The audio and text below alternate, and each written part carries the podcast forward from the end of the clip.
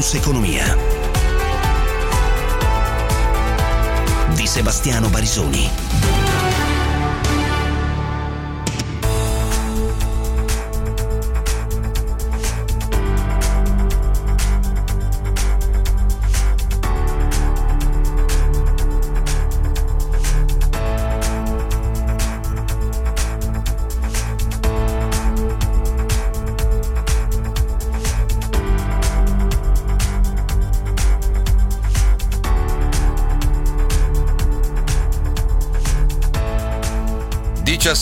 Nove minuti, inizia un'altra puntata, l'ultima della settimana di Focus Economia e tra l'altro puntate come sempre in cui ci sarà la poco invidiabile classifica, però la giornata anche e soprattutto da un punto di vista economico è stata ed è caratterizzata dalla cabina di regia, dalle indicazioni arrivate dalla cabina di regia presieduta dal Presidente del Consiglio Mario Draghi e dalla sua conferenza stampa. Ne ascolteremo alcuni passaggi.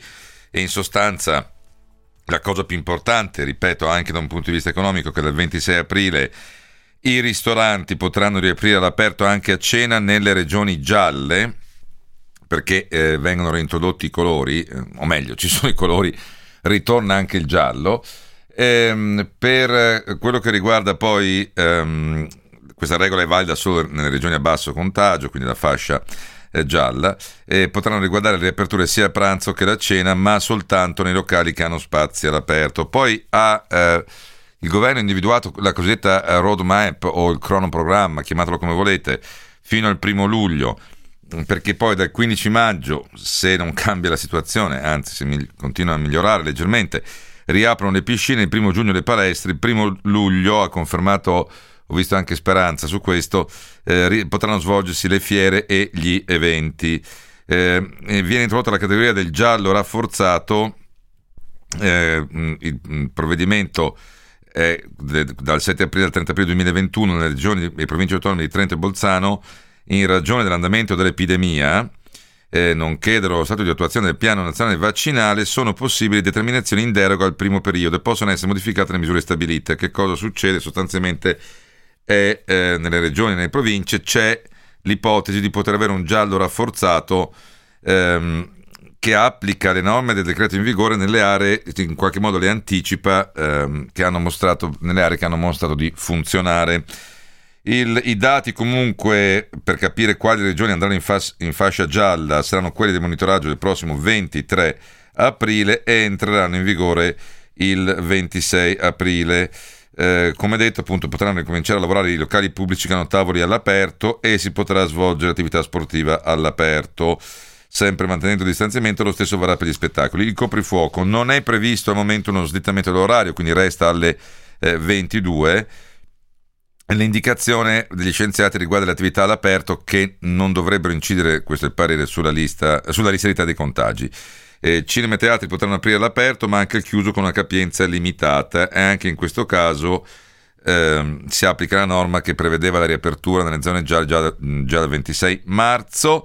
Palestre dovrebbero riaprire a giugno, le piscine ripeto a metà maggio, dal 15 maggio riaprono anche le spiagge. Questo in estrema sintesi il cronoprogramma. Qualcuno mi dice la cena all'aperto con 6 gradi la Bora, immagino mi scriva da Trieste, sono polmoniti assicurate. Ragazzi, non è obbligatorio andare a cena all'aperto, però non possiamo lamentarci sempre di tutto se c'è un cronoprogramma da questo punto di vista, con delle date, che è quello che gli operatori economici anche in questo programma continuano a chiederci, cioè dateci delle date, non dal venerdì non il sabato sulla domenica o sul lunedì, ma dateci tempo, anche perché appunto cinema, teatri, palestre, piscine devono avere il tempo per attrezzarsi alle riaperture, e questo riguarda appunto dal 26 aprile quello che capiterà fino al 1° di luglio. Perché dico 1° di luglio? Perché lì il 1° di luglio possono riaprire anche le fiere e gli eventi. Nel frattempo, cambiando tema, un attimo, c'è stata anche la decisione del governo di nominare i commissari, 29 commissari straordinari per gestire 57 opere pubbliche Si tratta di 16 infrastrutture ferroviarie, 14 stradali, 12 caserme per la pubblica sicurezza, 11 opere idriche, 3 infrastrutture portuali e una metropolitana, valore complessivo 83 miliardi di euro.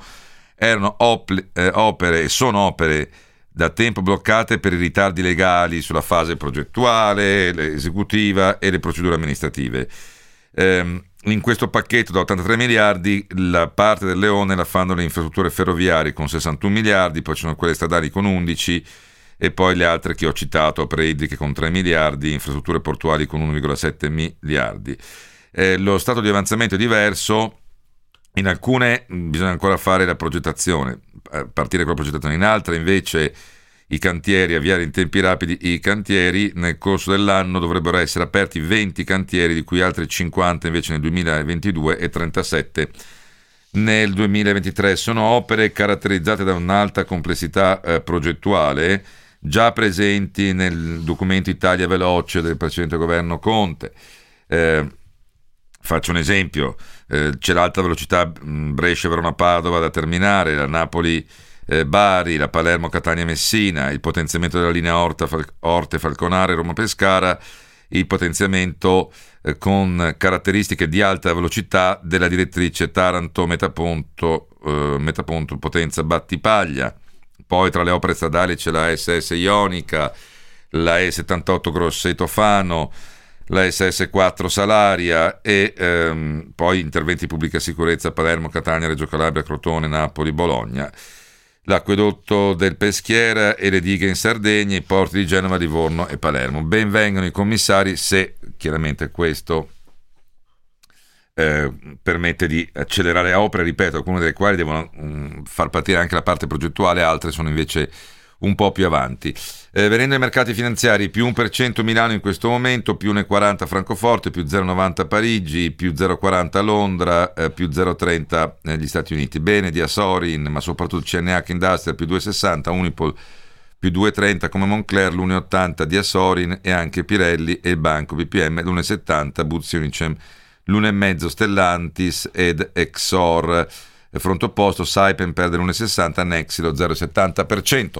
349 238 6666 per SMS e WhatsApp, la pagina di Focus Economia sul sito di Radio 24 e la diretta su Facebook. Solo per quello che riguarda l'audio è ancora sospeso, infatti, la diretta video.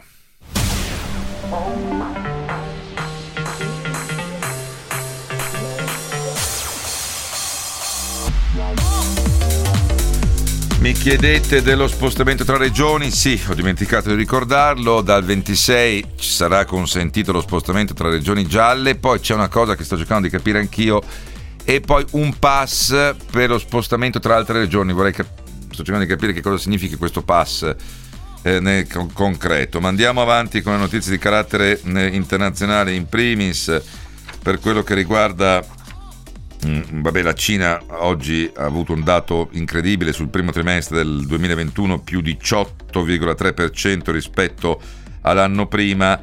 Faccio notare però che il trimestre del 2020 la Cina ha avuto per prima, come sappiamo, da lì è nato, non è che ha avuto per prima il Covid-19, e si confronta con un crollo del 7% del PIL cinese nei primi 3 mesi dell'anno, ecco il perché più 18%. La Germania ha tolto la Gran Bretagna dalla lista dei paesi a rischio Covid, quindi chi arriva dal Regno Unito non avrà più da fare la quarantena, ma Angela Merkel, per quello che riguarda la situazione in Germania, nel giorno in cui si è vaccinata con AstraZeneca, ha detto purtroppo la situazione è seria, è molto seria, la terza ondata della pandemia la fa da padrone. E lo dicono i dati dei posti in terapia intensiva. Ci sono polemiche in Germania sul fatto che ci sono ancora troppi spostamenti e poco utilizzo di mascherine. La Francia invece ha detto che è probabile, che anche la Francia non rinnovi attraverso un'iniziativa complessiva dell'Unione Europea il contratto ad AstraZeneca. È probabile che l'Unione Europea non rinnovi i suoi contratti di vaccini anti-Covid con il gruppo AstraZeneca, e quanto indicato infatti oggi dalla ministra francese all'industria Rinaudo, La decisione non è stata ancora presa, ma dopo la scelta della Danimarca di abbandonare il vaccino c'è la più grande probabilità, ha detto la ministra francese dell'industria, che l'Europa non faccia nuovi ordini. Vicenda Air France, diverso trattamento tra Air France e Alitalia. Sapete che è terreno anche di scontro, di confronto tra il governo italiano e Bruxelles. Bruxelles ha ribadito che il trattamento per Air France è dovuto al fatto che Air France non si trovava in difficoltà a fine 2019, prima dell'inizio della pandemia, mentre l'Italia era già in difficoltà ed era costantemente in perdita, ed era un'azienda in difficoltà già alla fine del 2019, quindi non è legabile difficoltà finanziaria di Alitalia al Covid, mentre per Air France sì, traduco in estrema sintesi. A marzo vanno bene i dati a livello europeo delle auto. Dopo il crollo del 2020 c'è stato un più 62%, ma c'è ancora un calo del 21% rispetto a marzo del 2019. Meglio della media del mercato fa il gruppo Stellantis, che ha fatto più 141%, e quindi anche la quota è appunto al 21%, un più 21%. La quota totale è il 21% rispetto al 14% di un anno fa, quindi meglio della media del mercato, decisamente il doppio. Le vendite di Fiat, Chrysler e Peugeot Citroën, gruppo Stellantis, come si chiama adesso.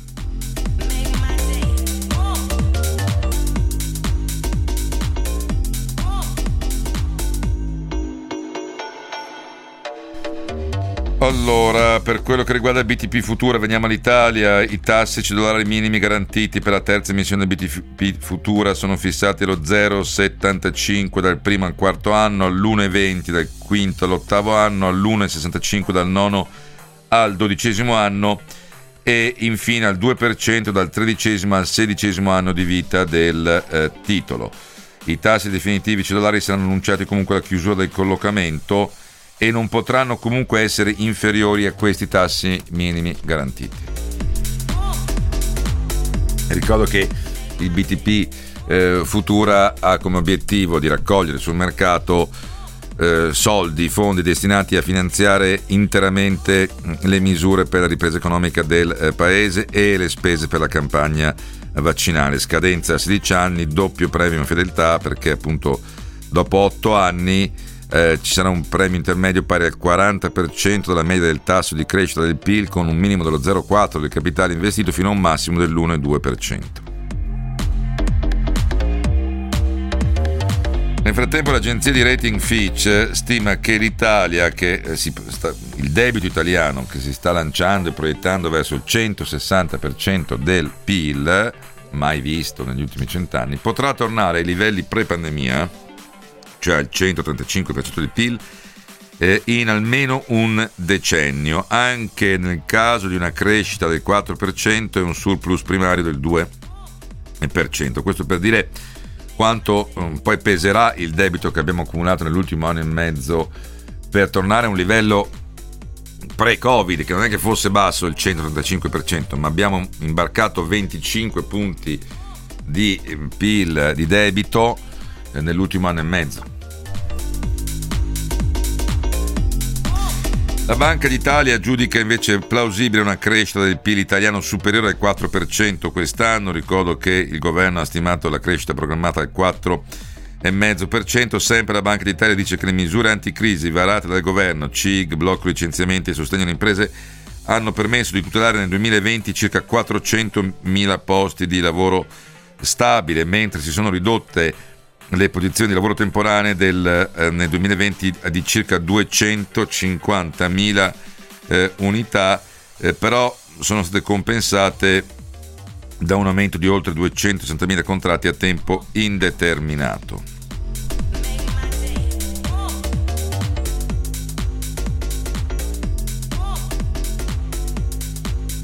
Notizie dal nostro export: febbraio più 0,3%, meno 4,4% rispetto a un anno fa. Ricordo che febbraio era l'ultimo mese, diciamo, pre-Covid. C'è stato comunque un leggero miglioramento su gennaio. Soprattutto Coldiretti segnala un aumento molto forte delle esportazioni alimentari italiane in Cina, più 130%. 3% legate anche alla ripresa economica della Cina, che è uscita dalla fase pandemica. Il vino è il prodotto alimentare italiano più consumato in Cina, ma prospettive buone anche per frutta e verdura fresca, per il riso, con cui il riso italiano adesso ha maggiori possibilità di sbarcare sul mercato cinese dopo l'accordo negoziato con Pechino.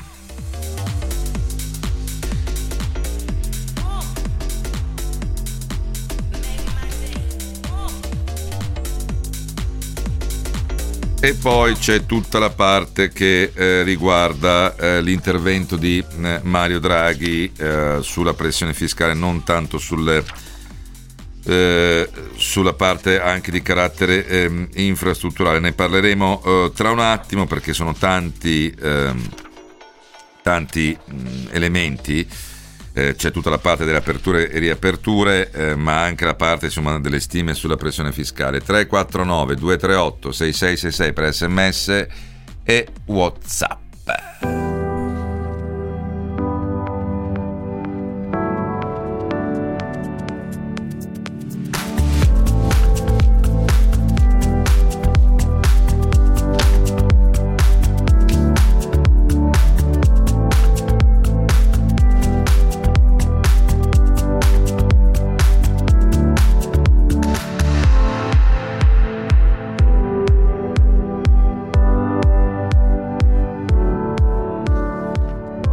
Allora, per mettere un po' d'ordine, perché sono tantissimi temi, io spero di riuscire a fare la classifica tutta oggi, casomai dovremmo accontentarci di alcune posizioni, perché oggettivamente tra conferenza stampa, indicazioni sui colori e quant'altro c'è moltissima roba. Andiamo con ordine. La pressione fiscale. Nel documento del programma di stabilità legato al DEF si stima un calo della pressione fiscale rispetto al PIL di 1 punto percentuale, quindi quest'anno si dovrebbe collocare al 42,1% del PIL, 1 punto in meno rispetto al 2020. Mario Draghi ha parlato anche dello scostamento di bilancio, quello che il governo ha chiesto, ma soprattutto quello che il governo andrà a chiedere, altri 40 miliardi. Ha detto il Premier, il Ministro Franco ha enunciato il DEF, l'entità del nuovo scostamento 40 miliardi. Non merita attenzione solo la cifra, ma il percorso di rientro dal deficit, che in questo momento viaggia al 12% e solo nel 2025 si vedrà al 3%. La prima cosa su cui appuntare l'attenzione è l'entità dello scostamento, 40 miliardi. Ma non è solo questo. Se voi vedete il percorso di rientro da questo deficit, il deficit è circa poco meno del 12%. Quindi da questo deficit si rientra con un percorso che solo nel 2025 vedrà il 3%.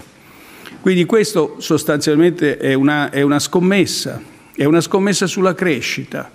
Se la crescita sarà quello che noi ci attendiamo da tutti questi provvedimenti, dai piani di investimento, dal PNRR, dalle riforme soprattutto, noi questa scommessa la vinciamo senza pensare neanche a una manovra correttiva negli anni a venire, negli anni futuri. Ovviamente oggi non ci si sta pensando. Quindi, per usare una delle parole che ho usato in passato io, è una scommessa sul debito buono.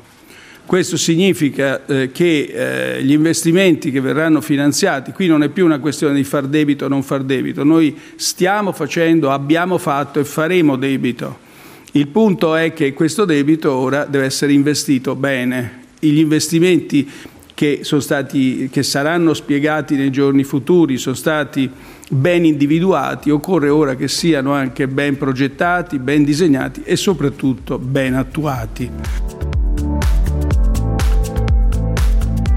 Questo è uno dei passaggi fondamentali in tema di politica economica, cioè Draghi dice attenzione, se il debito che facciamo non sarà più solo per emergenza, quindi cercare di dare un po' di ristori e quant'altro, ma sarà un debito buono, non ci sarà bisogno di manovre correttive, perché genererà una crescita del PIL tale da permettere poi di ridurre il rapporto deficit-PIL e debito-PIL, che ricordo a tutti è un rapporto, quindi se aumenta il denominatore, il PIL, automaticamente si riduce il rapporto finale. senza bisogno di manovre correttive. Cosa vuol dire senza bisogno di andare a toccare manovre che taglino per ridurre invece la parte del numeratore, il deficit?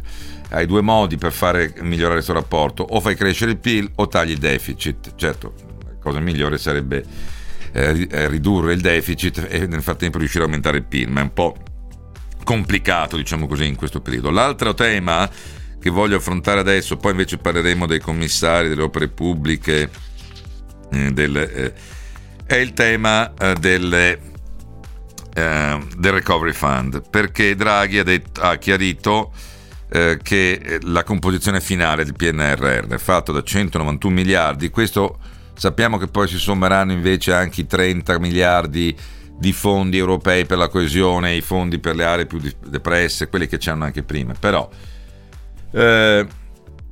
dicevo 191 miliardi di cui 70 a fondo perduto, 122 di prestiti più 30 del fondo di accompagnamento al PNRR.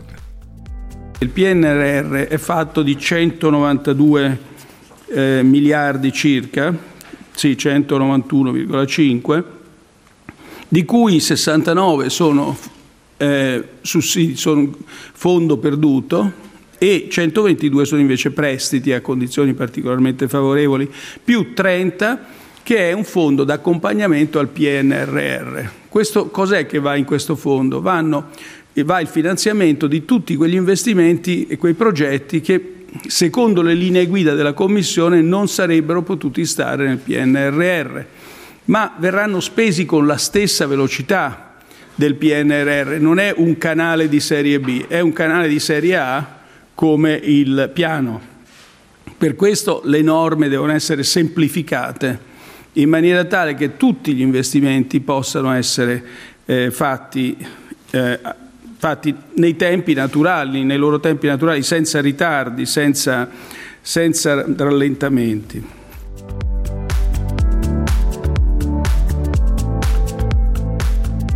Questa è la parte, diciamo, che riguarda la visione macroeconomica d'insieme, e quindi utilizzo del debito, utilizzo dei prestiti in parte sono a fondo perduto, 70 miliardi appunto a fondo perduto, 122 di prestiti più i 30 del fondo di accompagnamento. Poi dopo nella seconda ora tratteremo invece gli altri temi che accennavo, e quindi aperture e riaperture, ma soprattutto la parte che riguarda le opere infrastrutturali e quindi i commissari sulle opere infrastrutturali. Ci teniamo tantissimo perché, ripeto, sono opere già decise, non è che bisogna inventarsi nulla, e da sole valgono 80 miliardi. Immaginate che impatto se riuscissimo a fare partire nei tempi previsti, cioè 22 quest'anno, 50 l'anno prossimo, che impatto keynesiano, se si può usare questo termine, e lì ascolteremo anche la parte che riguarda il ministro Giovannini, che è intervenuto appunto sui tempi di realizzazione. Adesso voglio andare invece sul meteo, la pubblicità, poi fare una classifica, lo dico già, qualcuno mi sta scrivendo, oggi dobbiamo farla un po' accorciata la classifica, la rifaremo più lunga la settimana prossima, del resto sono elementi prioritari. 349 238 6666 per SMS e WhatsApp. Tempo in diretta. Una bassa pressione localizzata sul Nord Africa determinerà nelle prossime ore una diffusa copertura nuvolosa su gran parte delle nostre regioni centrali e soprattutto al sud, qui anche con dei veloci rovesci associati, non da escludere pure sulle due isole maggiori. Andrà meglio altrove, domani avremo ancora un cielo irregolarmente nuvoloso ma spesso anche del tutto coperto al centro-sud e su gran parte dell'Emilia-Romagna, con rischio di qualche pioggia soprattutto sul Medio Adriatico, sulla Sardegna e sulle regioni meridionali a macchia di leopardo. Maggiore presenza di sole sul resto del nord, specie sui settori occidentali, dove il cielo potrà risultare anche sereno. Col passare delle ore la situazione non cambierà di molto, ma il cielo andrà coprendosi pure sul Triveneto, temperature stazionarie o in leggero aumento. Con le previsioni è tutto, per rimanere aggiornati scaricate la nostra app ufficiale. Un saluto da ilmeteo.it. Focus Economia.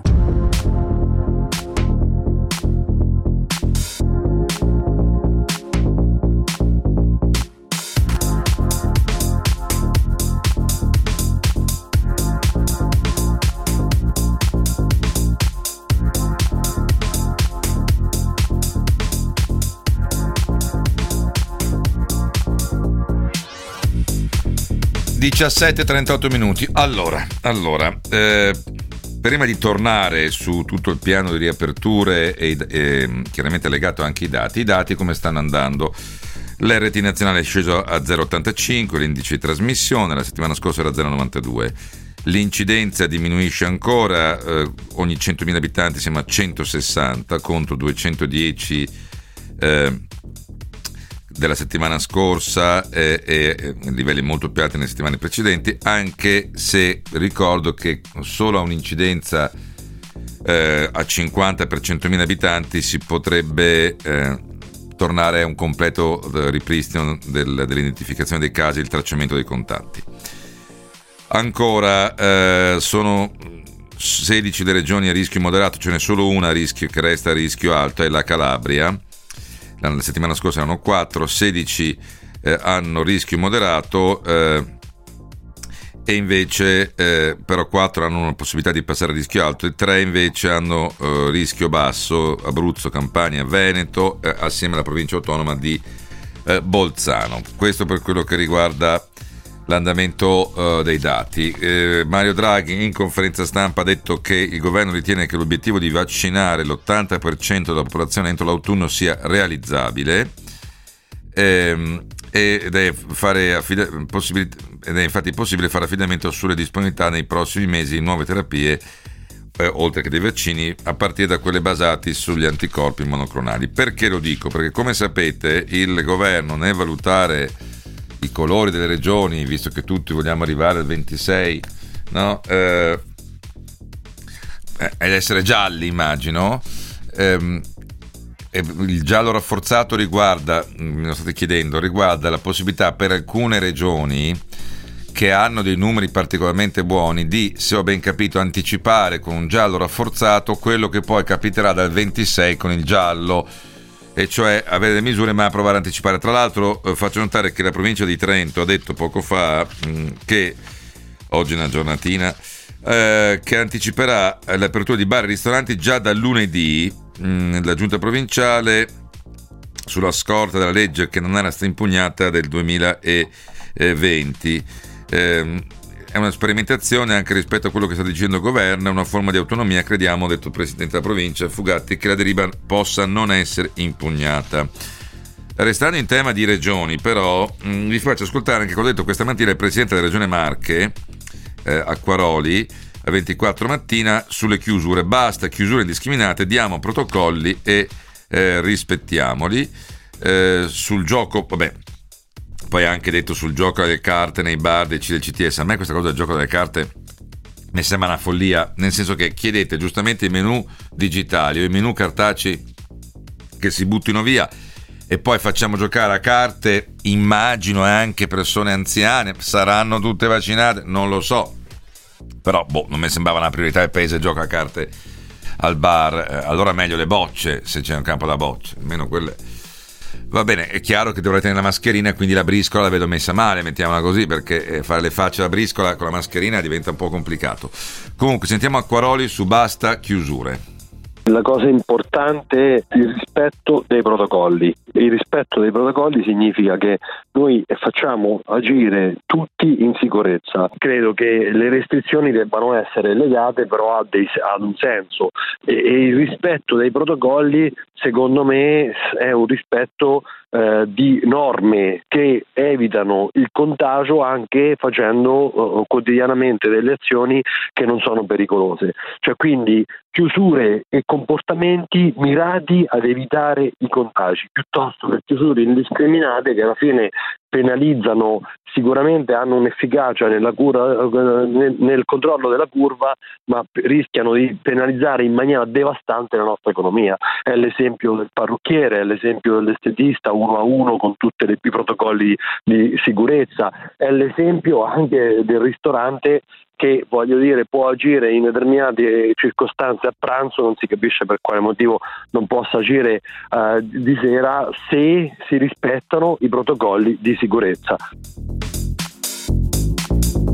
Allora, vedo moltissime domande, come era immaginabile, sul dunque vedo moltissime domande sulle. Allora, Poco fa il ministro, un minuto fa, Franceschini ha ribadito che dal 26 riaprono cinema, teatri e musei. Abbiamo da poco finito la cabina di regia, dal 26 aprile con qualche giorno di anticipo rispetto all'ipotesi del primo maggio potranno riaprire teatri, cinema, musei e eventi all'aperto con misure di limitazione.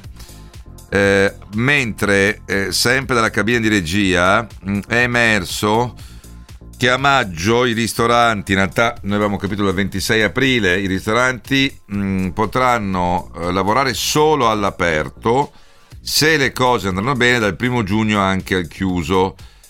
Anche qui, da quello che abbiamo capito, potranno riaprire l'aperto anche a cena. Mi rendo conto, qualcuno mi scrive, ma se c'è il coprifuoco alle 22, vabbè, devi mangiare entro le 22, io cosa ti posso dire in questo momento?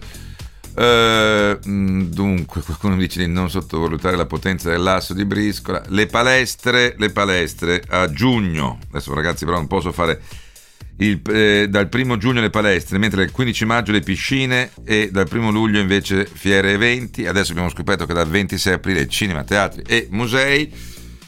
Qualcuno mi sta dicendo si va a discriminare. Intanto devi essere giallo, da quello che ho capito, non è che riaprono. Stiamo parlando di chi sarà giallo dal 26, non è che se sei rosso. Uno, due, mi state scrivendo ma si discrimina perché un conto è vivere in Sicilia o in Puglia e all'aperto e un conto è essere nel nord del paese. Ho capito cosa si poteva fare, siccome il CTS continua a dire che le ipotesi di contagio all'aperto sono molto molto rare, si sta dicendo, dopodiché non so, non mi chiedete le previsioni meteo sul 26, è chiaro che se piove difficilmente vai al ristorante all'aperto e difficilmente ordini un brodino, come diceva Groucho Marx, che poi non riesci più a finire. Però si sta dando, per non guardare sempre il bicchiere mezzo vuoto, si sta cercando di dare un insieme di date, e secondo me vedo adesso che plaudono tutti i presidenti della regione, Cirio del Piemonte, Zaia del Veneto, dicendo bene Draghi sulle riaperture, siamo contenti che il governo interpreti le istanze delle regioni e quant'altro. Ottima decisione di Draghi sulle riaperture, dice poco fa Zaia. E ti rendi conto a Cuneo all'aperto? Mi rendo conto a Cuneo all'aperto, mi rendo conto anche a Merano all'aperto o diciamo in montagna all'aperto, però ripeto, poi se tutto va bene anche a giugno hanno chiuso, è già qualcosa. Magari un bar invece all'aperto con un cappotto lo puoi ancora frequentare se sei in zona gialla. Oddio, nessuno voglio vedere cenare all'aperto con 5 gradi. Ho capito, non cenerai all'aperto con 5 gradi, però magari in altre aree del paese si riuscirà. Una nota la voglio mettere sulla classifica su questo, perché devo per forza restringerla e far saltare tutto lo schema oggi perché ho troppi temi. Va tutto bene, sono contento che le regioni siano contente, sono contento che le regioni chiedano riaperture. Vorrei anche però citare, facciamo una classifica one shot, vorrei però anche citare, perché non perdo la memoria, che cosa è successo a livello regionale sulla campagna vaccinale. Guardate, il governo ha inserito giustamente anche l'andamento della campagna vaccinale. Se prendi l'andamento della campagna vaccinale per le regioni, scopri che stranamente quelle che hanno aperto di più le categorie e hanno aperto di più anche a ipotesi saltafila sono quelle messe peggio. Vi dico perché. Prendiamo gli over 80. In fondo alla classifica ci sono la Sicilia, che ha fatto la prima dose solo al 56%, la Calabria solo al 62%, la Liguria al 67%, la Campania al 69%. E devo dire che si scontra con un Veneto all'88,6%, l'Emilia Romagna all'86%, la Lombardia che è ben recuperata all'86%, Basilicata all'84%, e provincia di Trento all'83%. Non cambia se si va sugli over 90, e la cosa ancora più grave, perché questa è più o meno la classifica, cosa ancora più grave è se si va sugli over 70, ed ecco perché arrivo anche agli sprechi, perché sappiamo che lì è dove hanno inciso molto l'allargamento delle categorie Pfizer anche a chi non aveva bisogno, AstraZeneca a chi non rientrava, tant'è che i 70-79 anni, che hanno purtroppo ancora una grossa incidenza ospedaliera se prendono il Covid, In Veneto li hanno vaccinati al 45%, in Emilia Romagna come prima dose al 40%, poi Lazio al 38%, poi scopri in fondo che la Lombardia è ancora al 17%, la Calabria al 18%, la Puglia al 22%, l'Abruzzo al 23,6%.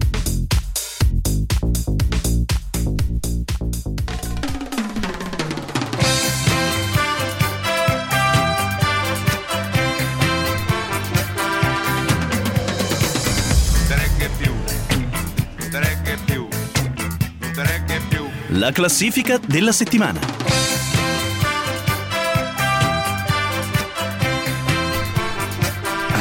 Non vi dico cosa sta arrivando dagli ascoltatori, ma di cosa si lamentano a Natale al nord, si mangia al freddo ai mercatini, appunto.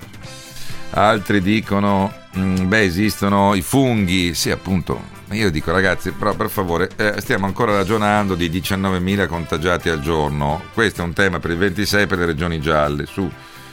Ho capito che non andrai a ordinarti qualcosa, diciamo, col freddo, però è già qualcosa. Mi immaginate essere un bar o un ristorante, abbiate pazienza, poter aprire e servire i clienti all'aperto, ho capito, ma all'aperto, a pranzo e anche a cena non mi sembra una novità da poco. I paesi del nord Europa sono abituati a mangiare all'aperto, vabbè, ci abitueremo anche noi. I matrimoni quando si possono fare, non ho visto nessuna indicazione sui matrimoni, per cui non posso risponderle. Allora, perché dicevo delle regioni? Perché è l'unica cosa che ho voluto mettere in classifica, perché guardate, c'è purtroppo una grossissima corrispondenza tra il ritardo nella campagna vaccinale come indicata da Draghi e Figliuolo, quindi modello israeliano, modello britannico, le categorie che sono più a rischio ricovero e, ahimè, a rischio decesso.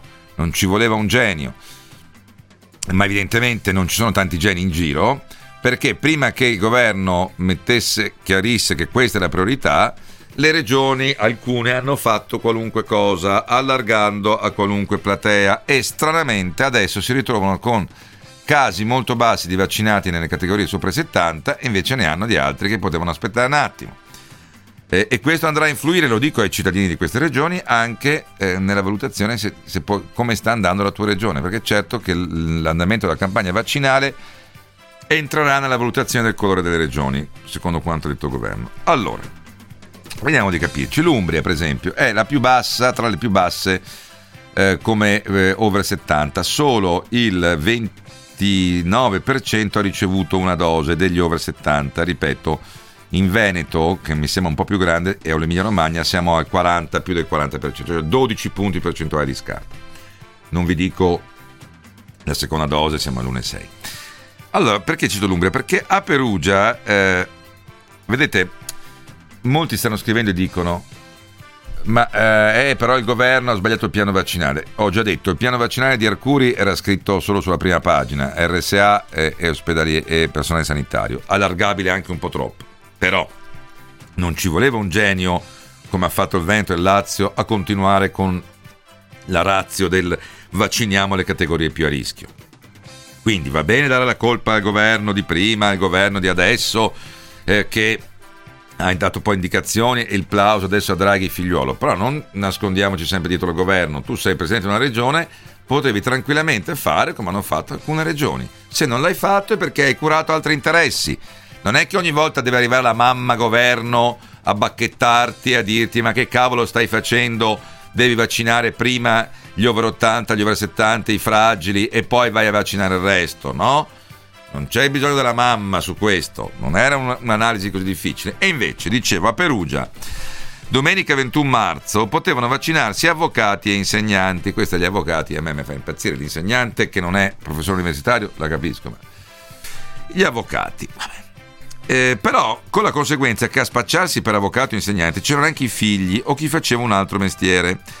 Tanto bastava mettere una firma in calce ad un'autodichiarazione e farsi somministrare un vaccino prima del tempo. Tra l'altro i furbetti, o chiamiamoli così, i saltafila, non è che saltano solo la fila, scelgono anche il vaccino, perché c'era anche la richiesta Pfizer, Moderna, non voglio AstraZeneca. Addirittura a Oristano in Sardegna, altra regione che sta messa male con le vaccinazioni a tutti i livelli, over 80, over 90, over 70. A Oristano i carabinieri del NAS hanno scoperto che le dosi Pfizer venivano messe da parte e riservate ai giovanissimi. Ma questo cavolo. Noi stiamo lanciando un nuovo modello di vaccinazione. Partiamo dai giovanissimi, da chi non va mai in ospedale, per fortuna, e vediamo se sono tutti scemi sti israeliani e sti britannici. Ragazzi di 18, 20 e 25 anni non affetti da alcuna patologia. Anche alcuni dirigenti pubblici che per età avrebbero dovuto ricevere, io dico nulla perché aspetti il tuo turno, ma comunque AstraZeneca, hanno avuto modo di optare per il vaccino che preferivano, così levando Pfizer e Moderna alle categorie over 70 no, e 80. Non erano mica dosi in scadenza a fine giornata, perché il comandante dei NAS di Cagliari, si chiama Nadia Gioviale, ha accertato che le iniezioni sono state fatte di buon mattino, altro che mi è avanzata l'ultima iniezione, la do a te. Una quindicina sono i medici e gli infermieri che a Oristano hanno avuto ricevuto avvisi di garanzia per avere favorito almeno una cinquantina di persone, tra cui anche dirigenti delle forze dell'ordine. Complimenti. Bastava spacciarsi per volontari di associazione e la fiala era assicurata. Incredibilmente a Oristano c'è stata la corsa al volontariato, e quando mai? Poi nessuno andava in ambulanza o andava a accompagnare una persona fragile. Qui qualcuno ha dato la buona linea ai famosi finti caregivers, no? Quindi loro erano fragili solo quando c'era facevano i volontari solo quando c'era da prendere il vaccino, poi tornavano a fare i fatti loro. E tra l'altro il procuratore di Oristano ha scoperto che in molti casi sul foglio veniva scritto AstraZeneca, ma loro si facevano il Pfizer. Questa è una roba incredibile. Io a questo punto gli direi va bene, però il richiamo lo fai con AstraZeneca, così sperimentiamo su di te cosa succede, magari è una cosa, una figata, fare prima Pfizer e poi dopo 3 mesi AstraZeneca. Dai, fate da cavia a sto punto, visto la fretta che avevate. Ma poi c'è la Sicilia, regione che in fondo a tutta la classifica degli over 80 e over 90, ma per non, diciamo, bruciare tutto. Poi c'è anche la Calabria. Diamo la linea al GR24 e poi torniamo con Sicilia e Calabria. Noi avevamo i migliori software del mondo per proteggerci, in un modo o un altro hanno trovato il modo di penetrare i nostri sistemi. Noi dobbiamo essere il sesto potere nel digitale. Le persone, se si mettono insieme i loro dati, sono più potenti di tutti. Poi ha 2 microfoni che ci permetteranno di ascoltare i suoni di Marte, cosa mai fatta prima. Come sempre la blockchain è altamente inefficiente, tutte le soluzioni decentralizzate resistono a traumi di vario tipo, ma sono sempre più inefficienti delle soluzioni centralizzate. Queste sono le voci di 2024. Andate online, ascoltate la puntata e abbonatevi al podcast. Sono Enrico Pagliarini. Venerdì alle 22 vi aspetto con un nuovo episodio. Un evento sismico può fermare la tua azienda. Per sempre. Non fermarti. Noi di Imeco Safety possiamo adeguare le tue infrastrutture senza interrompere l'attività. Investi in sicurezza con la competenza di Imeco Safety e il contributo del Sisma Bonus Aziende, valido fino a fine 2021. Per un'analisi tecnica ed economica gratuita, visita imecosafety.it. Dopo un anno scolastico così difficile, se vuoi superare il test di ammissione a medicina, devi iniziare a prepararti ora con un corso davvero efficace. I corsi di scuola test, individuali o collettivi, funzionano. Ne siamo così sicuri che ti offriamo la garanzia ammesso o ripreparato. Per info, vai su scuolatest.com. Alza, alza. Gli esperti. Moneyfarm, eletto per il 4º anno consecutivo miglior servizio di consulenza finanziaria indipendente in Italia. Hai sentito? Io infatti investo con loro. Io ho il mio consulente. Io con loro ho un intero team di esperti. Ah. E la volatilità? Ogni tanto ribilanci? Ma da quando sei così esperto? Ci vuole un attimo. Vai su moneyfarm.com, il consulente finanziario indipendente eletto numero 1 in Italia. Moneyfarm, il tuo migliore investimento. Un nuovo modo di intendere la logistica è appena nato e c'è chi è pronto da anni a far crescere la tua azienda. È Smile, Smart Integrated Logistics di Replica Sistemi. 40 anni di esperienza e oltre 1000 clienti. Smile ottimizza la tua supply chain a 360 gradi e armonizza tutti i flussi logistici. Integra delivery planning, gestione magazzino, pianificazione mezzi e merci sui piazzali, certificazione consegne e controllo costi. Anche con Smile, Replica Sistemi, Replica Successi. Zucchetti Group. Focus Economia.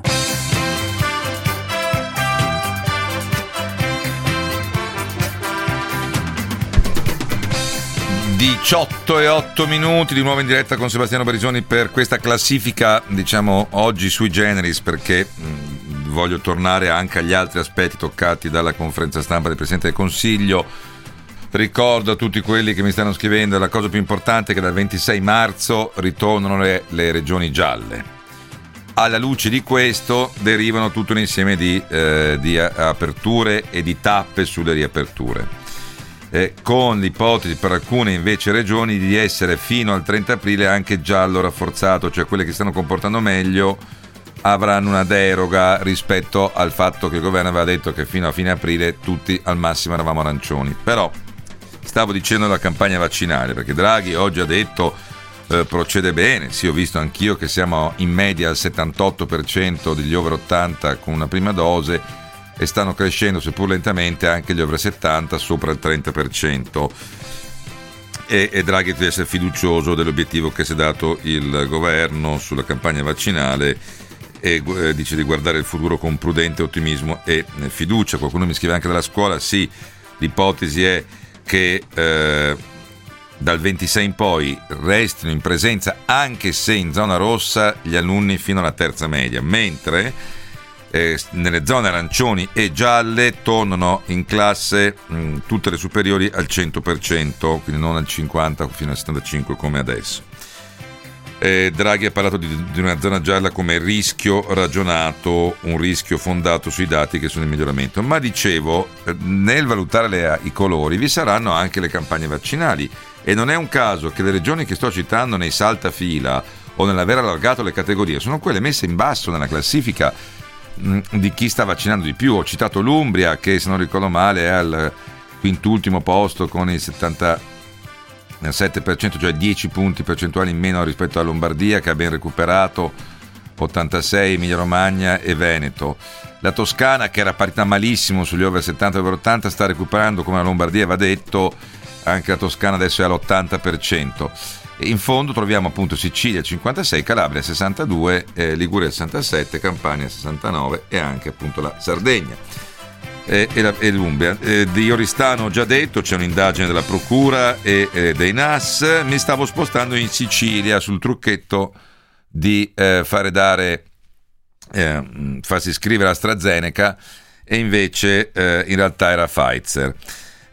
Perché basta scorrere i numeri della regione Sicilia e capire perché la Sicilia è all'ultimo posto in tutta la classifica della campagna vaccinale. È molto semplice, lo dico al presidente Musumeci. E in Sicilia sono state somministrate 1 milione di dosi, solo 45.000 sono state di AstraZeneca, anche se oggi ho visto delle file molto lunghe per farsi vaccinare di AstraZeneca proprio in Sicilia. Però ad ora, su 1 milione di dosi, solo 45.000 AstraZeneca, 9 persone su 10 hanno avuto Pfizer e Moderna. Ora tu dici, bene, vuol dire che avete fatto tutti gli over 80, visto che l'indicazione era di dare agli over 80 a Moderna e Pfizer. Col cavolo, sono all'ultimo posto gli over 80enni e over 90enni in Sicilia quanto percentuale di vaccinati. Non si arriva a poco più della metà sugli over 80, abbiate pazienza. Quindi a chi cavolo sono andate queste dosi che erano Pfizer e Moderna da destinarsi agli over 80 e over 90, se solo 1 su 2, dato più basso in assoluto in Italia, ha ricevuto la prima dose? Sono andate altre persone, perché se levi i 232.000 operatori sanitari e sociosanitari che hanno avuto Pfizer e Moderna e levi 45.000 AstraZeneca, più della metà dei 400.000 altri avrebbero dovuto essere vaccinati con AstraZeneca, invece non lo sono stati, a parte i fragili. Lo stesso si può dire per Puglia e Calabria, mi dispiace, sempre in basso nella classifica. Folle improvvisate di volontari delle associazioni, come abbiamo visto capitare in Sardegna, no? Ma c'è anche la parte più ignobile, a mio avviso, è ignobile il saltafila. Io torno a far sentire Draghi, alla fine lamento, ma con che coscienza? Ma dico, è ignobile il saltafila, è ignobile che uno si definisca volontario quando poi non monta sull'ambulanza, non aiuta una persona bisognosa ad avere il vaccino e si fa solo... vaccinare, ma il più ignobile di tutti, a mio avviso più del volontario, è il caregiver di se stesso, e qui purtroppo abbiamo avuto un esempio illustre che appartiene alla mia categoria. Allora, pensate che a Biella per un solo disabile, io ti giuro avrei delle proposte di punizione non corporale, ma figurate, proprio per un disabile si sono iscritti come caregivers, lo ha fatto il contro l'unità di crisi del Piemonte, 20 persone.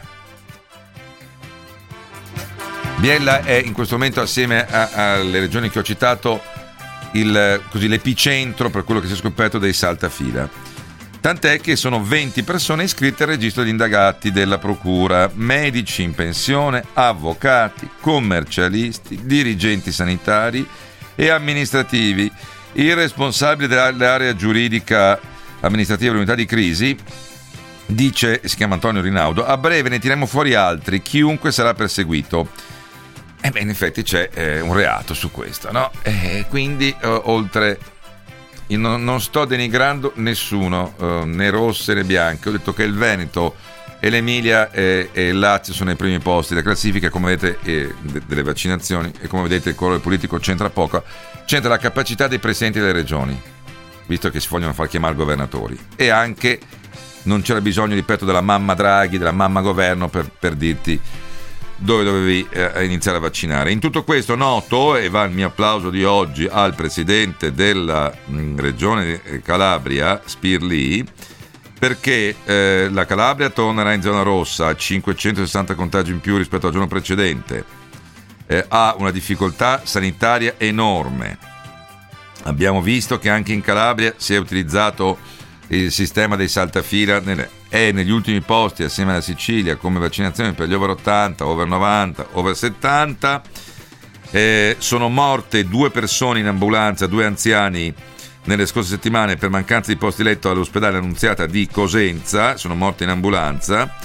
C'è difficoltà a trovare un posto negli ospedali in Calabria a partire da quello di Cosenza, e c'è l'ospedale da campo sistemato al quartiere Vaglio Lise di Cosenza per curare i malati di Covid, costato €1 milione, è stato trasformato in centro vaccinale. Forse anche lì si poteva, visto che ha costato €1 milione, tenere come ospedale e utilizzare un altro centro vaccinale, no? Ma la cosa più bella della Calabria, al di là delle delibere fantasma, è che il suo presidente Nino Spirli, mentre parla di essere vittima di un manipolo di amministratori, di fango mediatico che ha tentato di mescolare verità e opinione col solo fine di attaccare il presidente della regione, se n'è andato lo scorso weekend in piena zona rossa a vedersi allo stadio la gara di calcio al Granillo di Reggio Calabria tra Regina e Vicenza.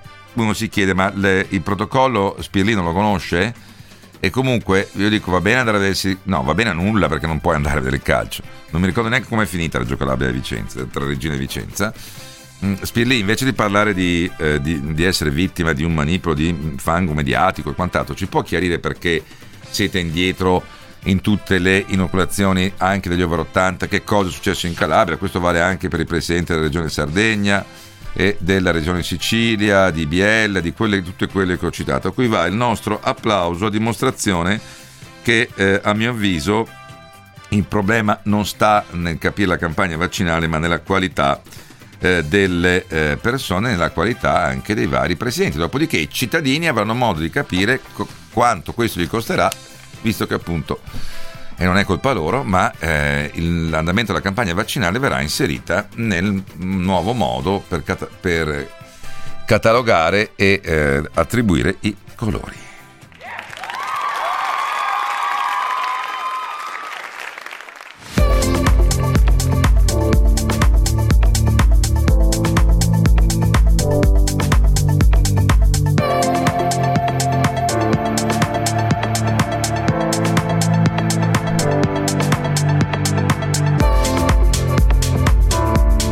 Ha vinto la regina 3-0, non lo sapevo, e almeno questo avrà portato bene almeno alla regina il presidente Spirli. Andiamo sul traffico e poi gli altri due elementi di Draghi che volevo far ascoltare. Mi riferisco al DL Sostegni, come verrà formulato, e alle opere pubbliche, quindi i commissari nominati oggi. Focus Economia.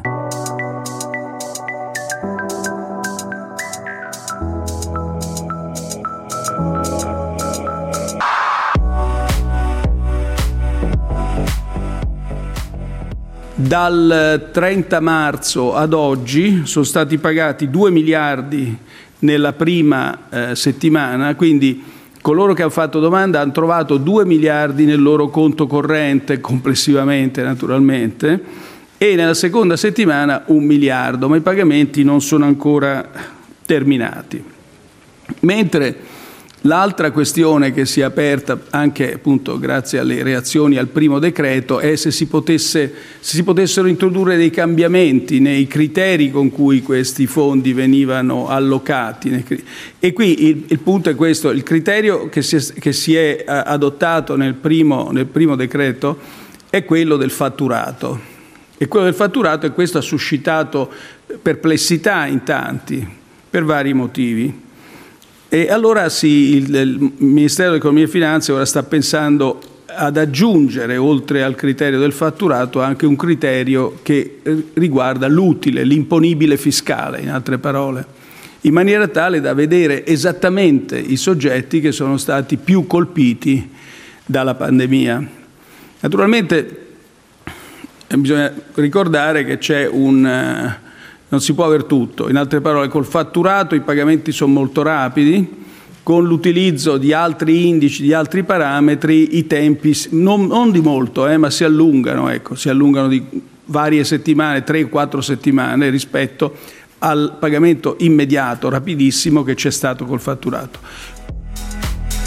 Questo è il passaggio fondamentale sui nuovi sostegni che fisionomia, diciamo così, avranno. Draghi citava i 3 miliardi a 16 giorni dall'inizio dell'invio delle domande, per un totale di soggetti, adesso ce l'avevo sotto mano, non me lo ricordo, 1 milione di destinatari. A livello regionale, questo l'ha specificato l'Agenzia delle Entrate, la Lombardia è in testa con 173.000 soggetti che hanno già ricevuto il contributo. Gianni Trovati del Sole 24 Ore, buonasera Gianni. Buonasera a voi. Primo commento su questo. Draghi è stato molto chiaro, ha detto col fatturato si va più rapidi, però si rischia di essere più distorsivi. Qual è da questo punto di vista la critica sul fatturato rispetto a un'ipotesi invece di guardare quello che è l'imponibile, cioè ieri dicevamo il MOL, ossia vedere, se ho ben capito, non solo quanto fatturato hai perso, ma devi depurare dai costi che hai sostenuto e da tutto un insieme di altre voci. Perché diciamo il fatturato è sì più veloce ma rischia di creare più distorsioni rispetto all'imponibile, vero?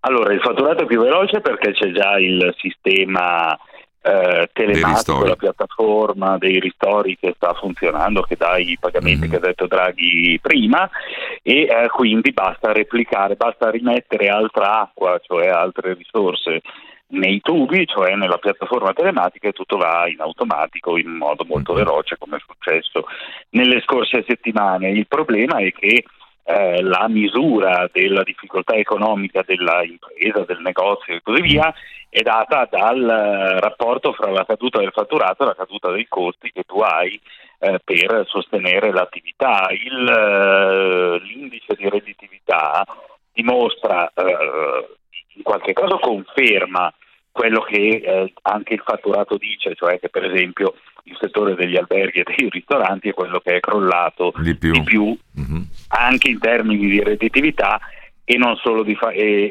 fatturato, però individua altri settori in forte difficoltà. Per esempio c'è un calcolo dell'UPB per settore che dice che il secondo settore più in difficoltà, quindi appena dopo alberghi e ristoranti, è quello del tessile.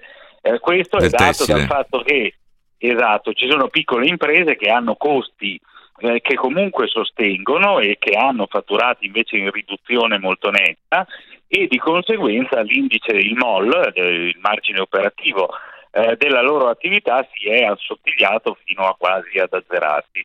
Naturalmente questo è un criterio molto più chirurgico, molto più raffinato rispetto al solo fatturato, ha il problema che deve raccogliere dei bilanci, dati aggiuntivi e ulteriori e impiega qualche settimana in più. Draghi ha detto 3-4 settimane e avrà sicuramente ragione lui, per carità. Secondo me possono essere anche un po' di più perché molti dati sono dentro i bilanci. I bilanci hanno avuto peraltro una proroga sui termini di approvazione dei bilanci proprio per le norme emergenziali e quindi i tempi rischiano di essere un po' più lunghi. Morale della favola, cosa può darsi che accada? A cosa sta lavorando il governo? Sta lavorando a un secondo giro di sostegni che potrebbe essere diviso in due, con un acconto veloce fatto sulla base del fatturato ancora, quindi una replica di quanto sta accadendo in queste settimane, e un saldo più in là verso giugno, verso luglio, basato invece sui dati di bilancio. Sì, ho capito, una doppia, una prima parte, poi un saldo finale. Sì. Dunque, mi scrivono gli ascoltatori, hanno ragione, che il discorso sugli utili invece che il fatturato, cioè su quello che poi è imponibile, avrebbe anche un senso perché molte aziende hanno utilizzato la cassa integrazione, quindi quei costi non li hanno avuti, non so come dirti, no? E quindi tu hai avuto un calo di fatturato, ma hai avuto anche un calo forte dei costi. In altri casi invece, come tu facevi riferimento del tessile per esempio, tu puoi aver avuto dei costi che sono rimasti identici, perché il costo del capannone, il costo dei macchinari, ma vale anche per alcuni bar e ristoranti, per carità, quando non erano chiusi per legge, e tu puoi aver avuto, diciamo, un'attività economica che ha avuto sì un calo del fatturato ma anche i costi tagliati, invece ti sei beccato ancora i costi alti, e allora magari il calo del fatturato è minore di un altro, ma siccome i tuoi costi sono rimasti invariati, tu sei messo peggio rispetto a uno che ha avuto un calo del fatturato un po' più alto del tuo, ma ha avuto anche un calo dei costi. Lo dico per far capire perché si vuole arrivare a una misura un po' più chirurgica, come quella che tu indicavi. Avevo promesso anche il tema dei commissari, non ce la faccio, lunedì recuperiamo la startup, tutto il tema delle opere da commissariare, che solo la parte ferroviaria, secondo quanto si legge dal Ministero delle Infrastrutture, dovrebbe garantire 68.000 posti l'anno e 100.000 nel 2025. Le 57 opere pubbliche per cui sono stati oggi nominati i commissari valgono 83 miliardi. D'intesa con le regioni, tra l'altro, è previsto che per l'approvazione dei progetti da parte dei commissari, sostanzialmente, d'intesa con i presidenti delle regioni, va a sostituire a effetto di legge ogni autorizzazione, parere, visto e nulla osta occorrenti per l'avvio e la prosecuzione dei lavori. Quindi, se c'è l'accordo tra il commissario e la regione interessata, almeno questo dovrebbe rendere tutto più veloce. Ma ne parleremo, anche perché su questo c'è stata anche una stima del ministro Giovannini, ripeto, ne parleremo la prossima settimana. È stata una puntata molto affollata di temi, ma del resto nel momento in cui arriva la tanto attesa decisione sulla roadmap per le riaperture non poteva essere altrimenti. E allora ringrazio Gianni Trovati, ringrazio Maria Sole Lisciandro e Barbara Bianchi come sempre per l'assistenza in redazione in studio.